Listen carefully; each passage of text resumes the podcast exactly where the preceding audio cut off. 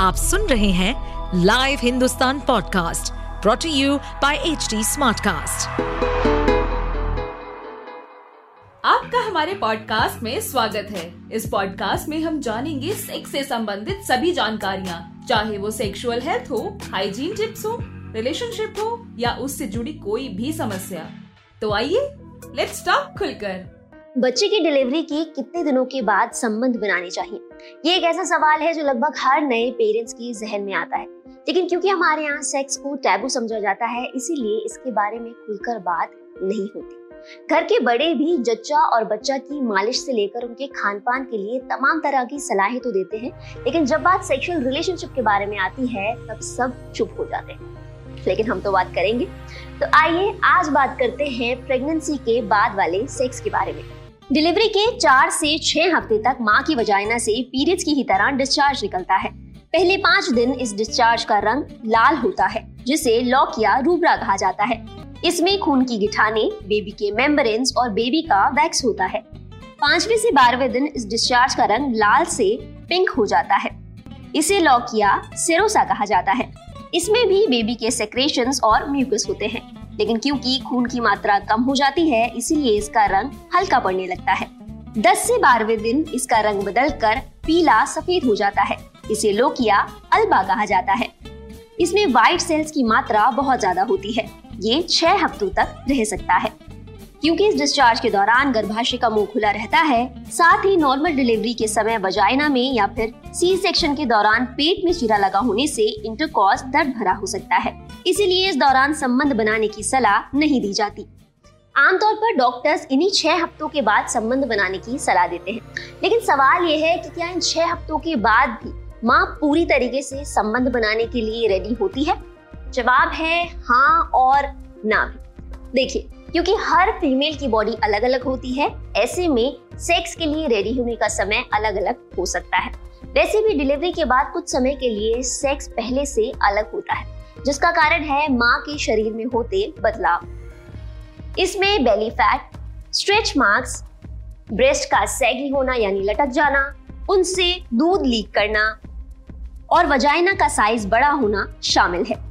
बच्ची को जन्म देने के बाद माँ के शरीर में फिजिकली कई सारे चेंजेस होते हैं, जिनके बाद वो सोसाइटी के बनाए हुए खूबसूरती के पैरामीटर्स पर खुद को खरा उतरता नहीं देख पाती और यही वजह है कि वो संबंध बनाने से दूर भागती है।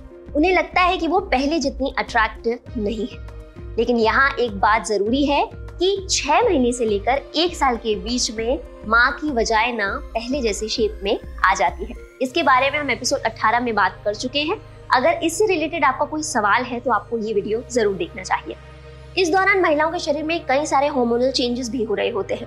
जैसे कि एस्ट्रोजन हार्मोन का लेवल ब्रेस्ट फ़ीड के दौरान बिल्कुल नीचे गिर जाता है। ये वही हार्मोन है जो आपको सेक्स के लिए उकसाता है, आपके लिबिडो को बढ़ाता है। नतीजा ये होता है कि सेक्स ड्राइव बिल्कुल कम हो जाती है।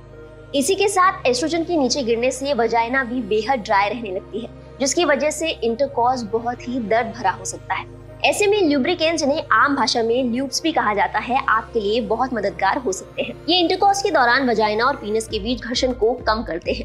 ऐसे में इंटरकॉस बेहतर होता है और लंबे समय तक किया जा सकता है। और हाँ आपका थूक ल्यूब्रिकेंट का ऑप्शन नहीं है। आपके पार्टनर को इसकी वजह से कई सारे इन्फेक्शन हो सकते हैं, इसलिए बेहतर रहेगा अगर आप इसे अवॉइड करें। कई बार पोस्टमार्टम डिप्रेशन के कारण भी माँ संबंधों से दूरी बना लेती है। पोस्टमार्टम डिप्रेशन डिलीवरी के बाद होने वाला डिप्रेशन है, जिससे सात में से एक महिला जूझती है।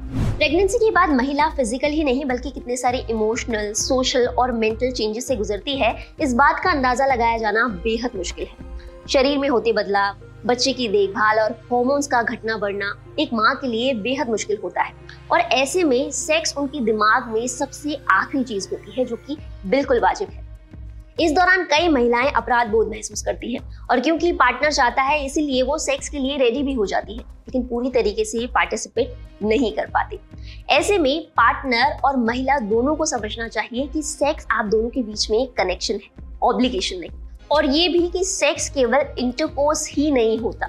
आप अपने पार्टनर से नजदीकियाँ बढ़ाने के लिए इंटरकोर्स के अलावा कई सारे रास्ते अपना सकते हैं।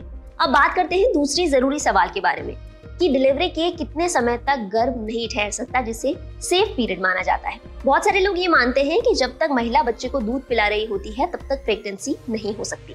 हालाँकि इस दौरान प्रेगनेंसी की संभावना कम होती है, लेकिन वो कभी भी ज़ीरो नहीं होती।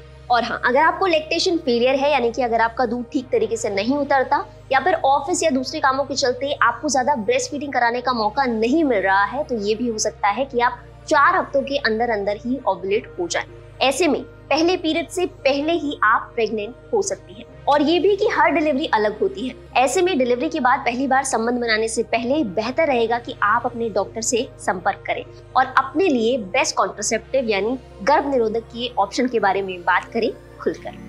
तो ये था आज का हमारा एपिसोड अपना फीडबैक शेयर करने के लिए आप हमें कांटेक्ट कर सकते हैं Facebook Instagram LinkedIn, YouTube and Twitter पर। हमारा हैंडल है at the rate H T साथ ही ऐसे और पॉडकास्ट सुनने के लिए आप लॉग इन करें www.htsmartcast.com पर।